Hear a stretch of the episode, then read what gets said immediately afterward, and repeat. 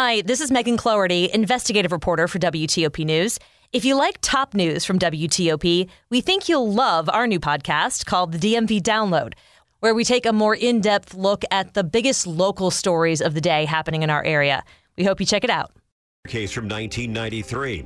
Also ahead. Local health experts answer your questions about monkeypox. I'm Alicia Abelson. A pedestrian zone kicks off in Adams Morgan. I'm John Aaron. Why you can expect to see a lot more police officers around area schools in the coming days. I'm Mike Murillo. One o'clock. This is CBS News on the Hour, presented by Indeed.com.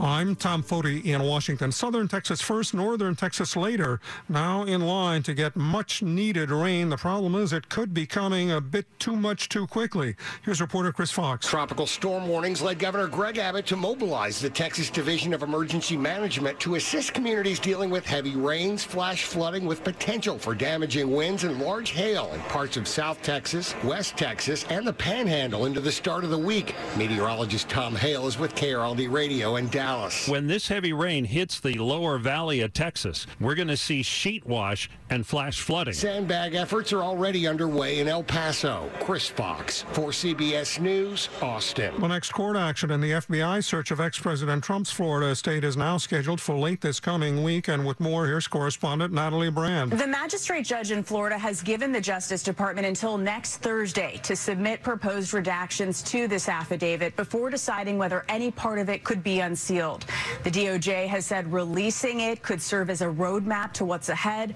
but media organizations, including CBS News, have argued for transparency, saying it's in the public's interest. And related to that, CBS News learns Trump's legal team plans to file a motion to have an independent reviewer appointed to evaluate those documents seized by the FBI. The Justice Department is expected to oppose that. There's not much information, but a long Islamist militant siege has ended with dozens dead in Somalia. That is in East Africa. Developments in the Ukraine war. Russia claiming it has shot down Ukrainian drones in Crimea, Crimea, an area both countries claim as their own, but now under Russian control. Ukraine continues nuisance attacks on symbolic Russian targets, some of them in Crimea, like the Russian naval headquarters.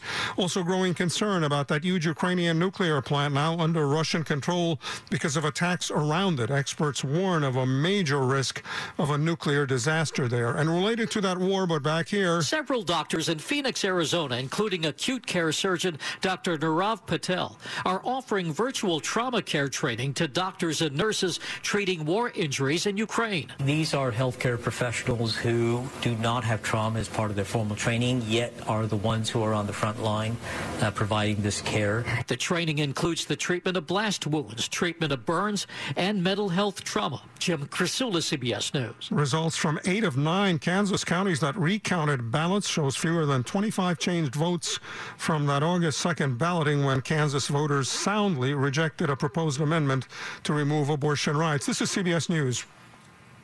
Hire with minimal effort and max speed with Indeed. Their hiring solution platform helps you attract, interview, and hire candidates efficiently. Visit Indeed.com slash credit. 103 Sunday morning, August 21st, 2022. 75 in the nation's capital. Few clouds, but nice overnight. Down into the 70s for a low.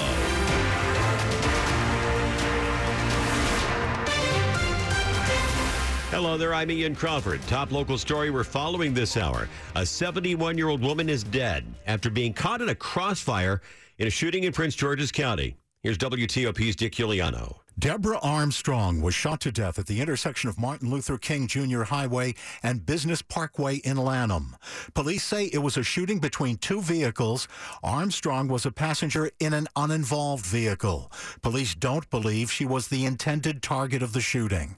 Prince George's County Executive Angela Alsobrooks says, We're heartbroken and outraged to learn of the death of an innocent 71 year old woman.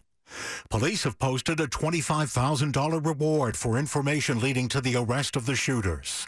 Dick Uliano, WTOP News. A possible break in a nearly 30 year old cold case in the district. 39 year old Deborah McManus of D.C. was found strangled to death at the corner of 4th and Trenton Streets in Southeast. Police have arrested 58 year old William Ransford. He's been charged with second degree murder. Deborah McManus was found unresponsive in the woods in October of 1993. It's 104. With the number of monkeypox cases in Maryland rising, Montgomery County is pulling together a group of health experts to answer your questions. A virtual town hall on monkeypox hosted by Montgomery County will be held on Monday on Zoom from 6 to 7:30 p.m. The town hall comes as Montgomery County health officials request more monkeypox vaccines and it will feature the acting Montgomery County health officer, the LGBTQ plus community liaison, and an infectious disease specialist. They'll provide an update on monkeypox in the county and share information on how to get vaccinated. Alicia Abelson, WTOP News. If you like street festivals, have we got some great Sunday news for you? 18th Street Northwest shuts down between Kalorama and Columbia Roads for the Adams Morgan pedestrian zone. It includes face painting, dance and exercise classes, and other entertainment. And the closure will be back on select Sundays this year. Also, we recently learned that the Taste of Bethesda will return on October 1st after a two year pandemic hiatus. Bethesda Beat says 35 to 40 restaurants are set to take part. Also, for the first time, beer and wine will be offered at the event. John Aaron, WTOP News. A crash on I 95 in Virginia this week left a Stafford County first responder injured and a driver facing a laundry list of charges. A Stafford County fire truck with its overhead lights flashing was stopped while responding to an accident north of the Falmouth exit on 95 northbound late Thursday night. The truck was rear ended by another car. That crash left a firefighter hurt. The driver of the other car, 41 year old Ricardo Rodriguez Montoya, was also hurt, as were three children in his car. Rodriguez was charged with several DUI counts as well as a count of not having the kids in proper car restraints.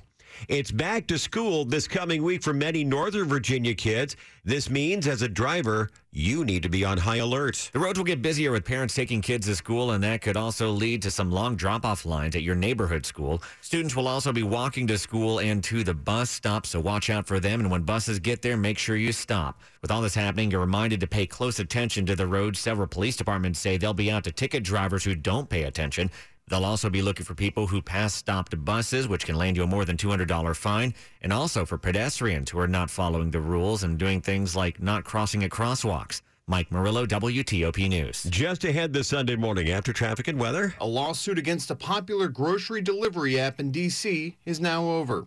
I'm Luke Lukert. 107. Here's a highlight from James Yeager, the Vice President of Public Sector and Healthcare at CrowdStrike, on the Zero Trust Cyber Exchange presented by Carahsoft. In our estimation, Zero Trust is not really solving a technology problem. It's really aimed at solving a business problem and helps to ensure or preserve favorable or intended business outcomes rather than kind of technology use cases at the core. Listen to the entire discussion on Federal News Network. Search Zero Trust Cyber Exchange. Cyber adversaries are continuously challenging government agencies and their supply chain's cyber defense capabilities. Advancing zero trust strategies is the fastest way to improve an agency's cyber resiliency. CrowdStrike is the market leader in cloud delivered protection of endpoints, cloud